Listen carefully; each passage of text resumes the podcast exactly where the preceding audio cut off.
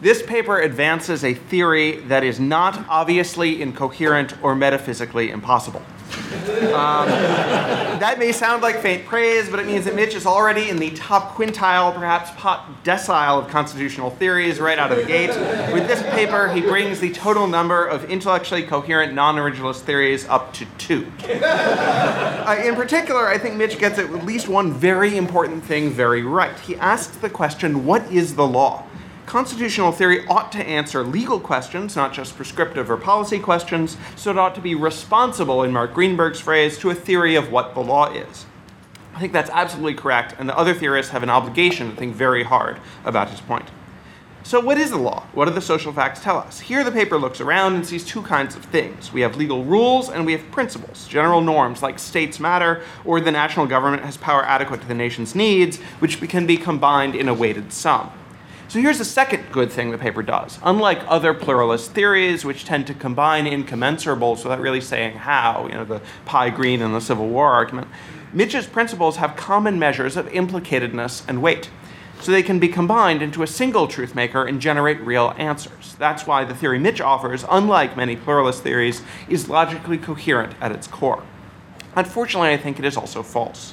And the reason why it's false has to do with this insightful quotation from Joseph Raz, the way a culture understands its own practices and institutions is not separate from what they are. As I see it, Mitch has too flat an account of our legal practice. We don't understand our legal rules as constituted by the weighing of principles just one level up six parts tax, two parts liberty, three parts federalism, one part separation of powers. Instead, our norms come prepackaged with officially recognized accounts of their grounds and accounts of those grounds' grounds, and so on. Lower level conclusions rest on higher level premises. DC houses need fire alarms because of a regulation adopted in year X, under a city ordinance enacted in year Y, under authorized by statute passed in year Z, exercising a power conferred at the founding, and so on, until we reach some rule that rests directly on non legal social facts. This process, to my mind, doesn't have to use principles. And while a legal system could use principles, and many do in something like this way, ours, in crucial respects, does not. In fact, it might look something rather more like the originalism that Mitch decries. To start with, do we need principles? Are they baked into the nature of law? I doubt it. Other normative systems seem to do quite well without them. Think of English spelling. Though we spell cat as C A T and not K A T, follows pretty much directly from the social facts, with no obvious mediating layer of spelling principles in between. It's hard to say precisely what social facts those are, but you don't necessarily need principles, or at least principles that act in precisely this manner, to get there. Now, law is more complex than spelling. Ground level rules like don't murder don't exist in isolation. They depend on other things within the legal system. And many scholars follow H.L.A. Hart in identifying those other things as other rules, secondary rules, by which we recognize, change, and adjudicate the primary ones. So, assuming that Hart for the moment is right, what do we need the principles for? How are they meaningfully distinct from other kinds of secondary rules? One answer is that principles are more vague or general than secondary rules. But this is in some ways a choice of terminology. Rules can be as vague or specific as society might wish. And many deep secondary rules are actually quite specific. Say, what the Queen in Parliament enacts is law. To translate this as a principle, that what the Queen in Parliament enacts is very, very weighty, doesn't change much. And as the 14th Amendment shows, before we can even say something like text matters, we might need to use lots of complicated legal rules, even to figure out what text is.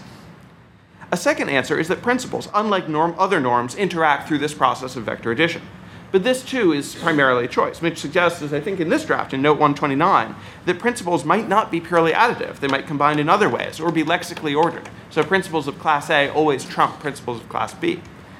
But if principles can be strict as well as flexible, and if they can have any kind of logical ordering, then it seems to me that literally any normative system can be modeled in this way.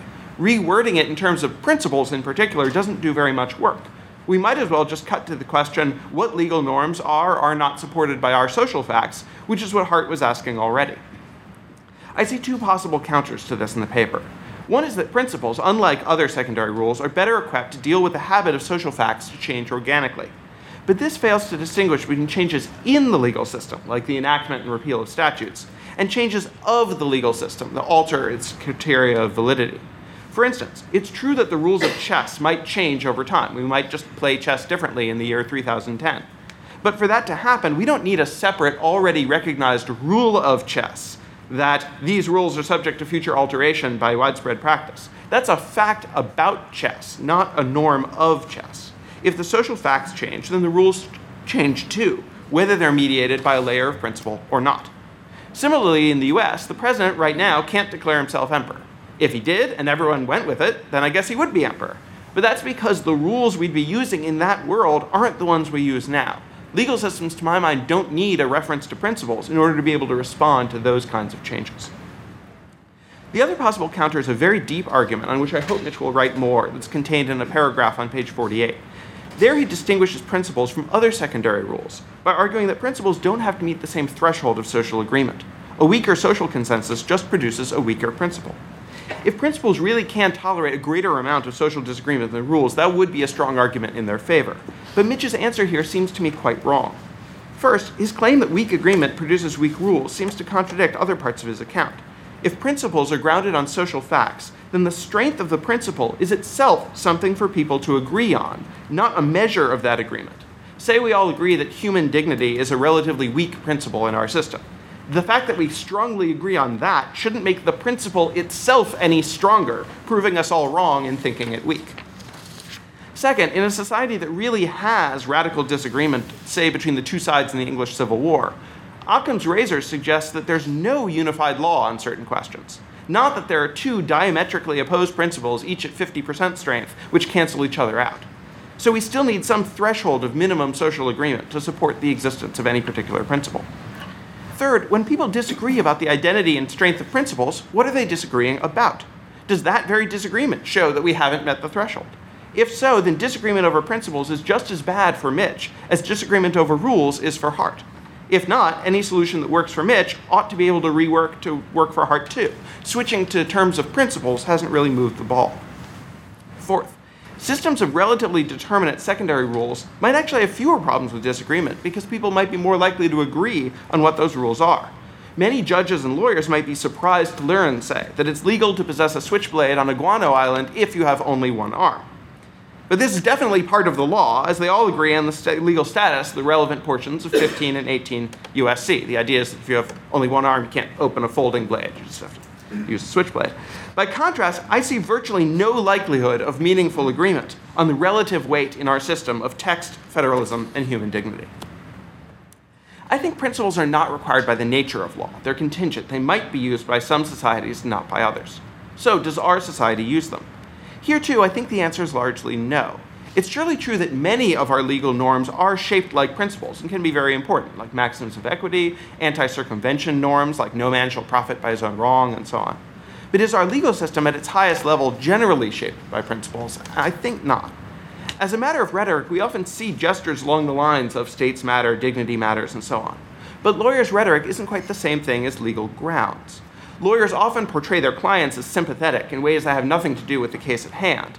But equity aside, there's no general norm that the more sympathetic party is more likely right on the law. Being sympathetic in a cosmic sense might sway judges, but it's not an officially accepted ground for legal conclusions. And as I've argued in prior work, what a society officially accepts and defends as part of its law all the way down helps tell us what that law actually is. In this light, the rhetorical principles Mitch identifies seem less like load bearing arguments on their own and more like epiphenomena of other legal conclusions. For instance, Courts invoking the adequate national power principle often describe it as a heuristic for the founders' motives and purposes. It helps us make guesses about the law they created without itself carrying independent legal force. Suppose I called for repealing the Commerce Clause, or just some clause in Article 1 to be chosen later at random. Many people would object on the ground that if we did that, Congress might no longer have power adequate to the nation's needs which suggests that the adequate power principle is not itself a legal norm resting on its own bottom directly on social facts, but a consequence of other actually existing legal norms that might turn out to leave federal power adequate or not. The principle itself doesn't ground anything, it's a conclusion, not a premise. The same is true of the limits on national regulatory power. As I see it, our system treats this as an inference from a claim that an enumeration presupposes something not enumerated. It'd be odd if Article 1, written the way it is, turned out to confer plenary federal power. But as we've seen just now, that's just odd. It's not impossible. We still have to see what Article 1 actually says. And if we adopted a federal plenary power amendment, the situation would not be one of a strong text matters principle outweighing a weak limited power principle, Rather, the limited power norm wouldn't be a principle of our legal system at all. Put it another way. Think of the judges today, you know, without naming names, who rely most heavily on principles, who put this model most effectively into practice. Are they recognized by the profession as the best models of judicial argument and legal rigor? Um, or are we making a mistake by looking at the surface level of judicial rhetoric and analyzing as exemplary legal argument what's instead widely seen as poor analysis or gauzy reasoning? Mitch's picture is most plausible, I think, in cases like the, excuse me, the pine tar example, when we're trying to fit certain facts within our existing norms of, and orthodox legal materials. But as in his discussion of Judge Posner's argument, the important question is what the orthodox norms and materials are. Treating every case as one of these liminal cases strikes me as a recipe for confusion, not clear understanding. In fact, when we look for the orthodox grounds of legal arguments, we don't always say principles like the ones Mitch describes, but we might see many features commonly associated with originalism. We ground outcomes in constitutional rules, which we take as having been established by the document's enactment in the late 18th century. We take precedents as offering defeasible accounts of these rules and never as overriding them. We presume the absence of legal breaks or discontinuities from the founding, and so on. Now, Mitch may disagree with this reading of our practices, and that's fine. As I said, this is absolutely the right thing for us to be disagreeing about. But I would encourage him in future work to train relatively less fire on theories that fail to take account of jurisprudence, theories like minimalism or Scalian original public meaning and so on, which, to be honest, are kind of fish in a barrel. Instead, it'd be useful to take on other theories, those of Jeff Pojanowski and Kevin Walsh, of Will Baude, and I humbly add myself, that try to take his basic point to heart and to base their arguments on theories of American law. Because again, I think Mitch is entirely right that figuring out what the law is is what all of us are ultimately here to do. Well, thank you, Steve. Uh, I feel a little bit like Randy from yesterday, which was that was a little fast. So I'm, uh, I'm, I'm not gonna. Uh, I, I, hope you'll send me send yes, that yes. to me, and then I'll figure out what to say in response. But a, a few things uh, did hit me that I'll try to respond to briefly. Criticizing Scalia is like fish in a barrel. Great. Okay, so if everybody here uh, writes in their next articles that Scalia was obviously wrong about his theory of law, then I will uh, no longer have lengthy discussions about it. I'll just cite to all of your papers. Uh, I, I do agree that, that ultimately I want to, I, I ought to spend more time, and I will spend more time on, on uh, Jeff's work, yours, Will's, which I think are in the direction of just the way we should be going. This is an, I hope ultimately this will be an article. I hope to publish it in a large journal where I sort of have all the pieces of the view sketched out, and then I'll write a book, which is my plan for next year, to develop all of the, the parts in, in greater depth. Uh, but I, I, I, agree that that's where, that's ultimately where I want to uh, go and show why I don't think that inclusive originalism is, uh, for example, is the right view. I will say on that particular point, lawyers' rhetoric isn't the same as grounds. Agreed. Uh, on the question of principles, principles here I define in a stipulated way. They are the norms of the system that ride upon social facts without other normative intermediaries. They could have weight, and they generally do, but they don't have to. So, for example, states aren't allowed to secede is rulish in the way we normally think of rules versus principles. But on my account, it would be a principle because it's just riding upon social facts and it's not determined by uh, normative intermediaries, that is, other norms of the legal system. Uh, I, I think that there is a lot of similarity between my account and Hart's. I think that there are a lot of problems with Hart's account of law, or at least as people's understanding of Hart's account of law. I think the rule of recognition is very good for delimiting a legal system.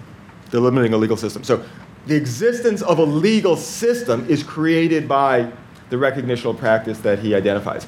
I don't think that he actually is entirely clear in the concept of law always that the legal norms themselves are all deducible from a conversion pra- recognitional practice among legal officials. In any event, insofar as that is certainly the standard reading of Hart, I just think that's much too demanding. So I think that the rule of recognition establishes the system, and then once the system arises, the actual norms develop in this sort of way that there are low level things which just ride upon the social facts and they combine in this way. But we, we disagree about that. Uh, I'll stop there.